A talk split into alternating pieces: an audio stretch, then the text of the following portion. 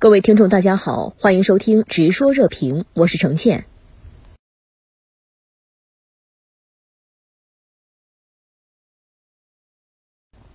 各位听众大家好，欢迎收听直说热评，我是程倩。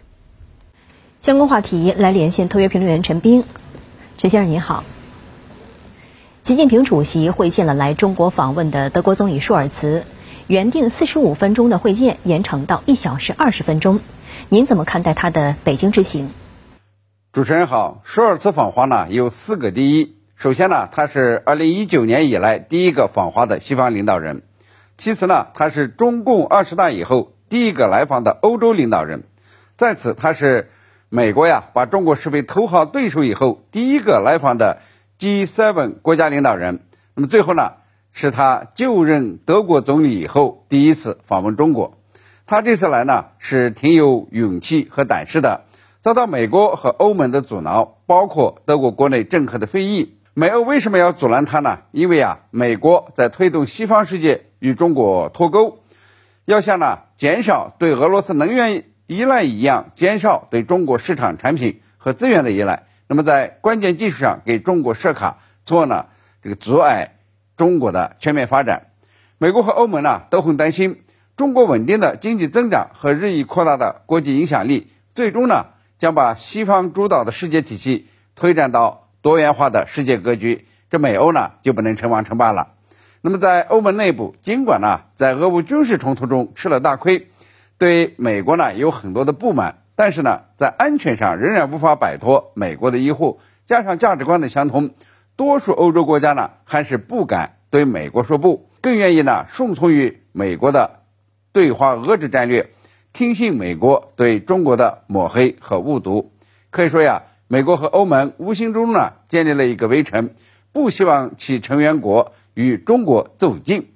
舒尔茨呢在西方的议论纷纷中，还是果断地迈出了步伐，向北京出发。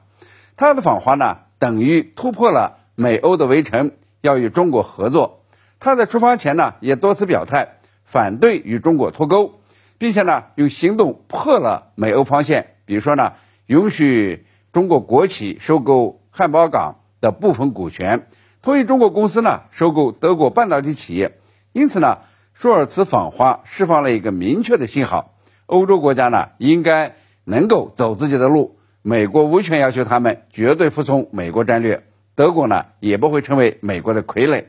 这样呢，欧洲和中国相互尊重，合作共赢的局面呢也就打开了，两国关系的大方向呢就不会跑偏，这步子呢也会走得更稳。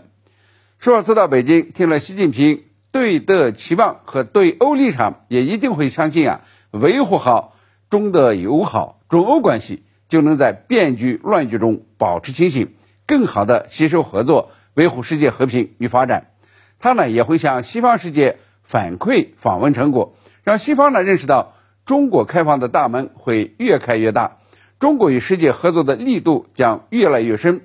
中国呢是一个竞争者，但更是一个诚心诚意的合作伙伴。好的，谢谢陈先生在线与我们分享您的观点，谢谢。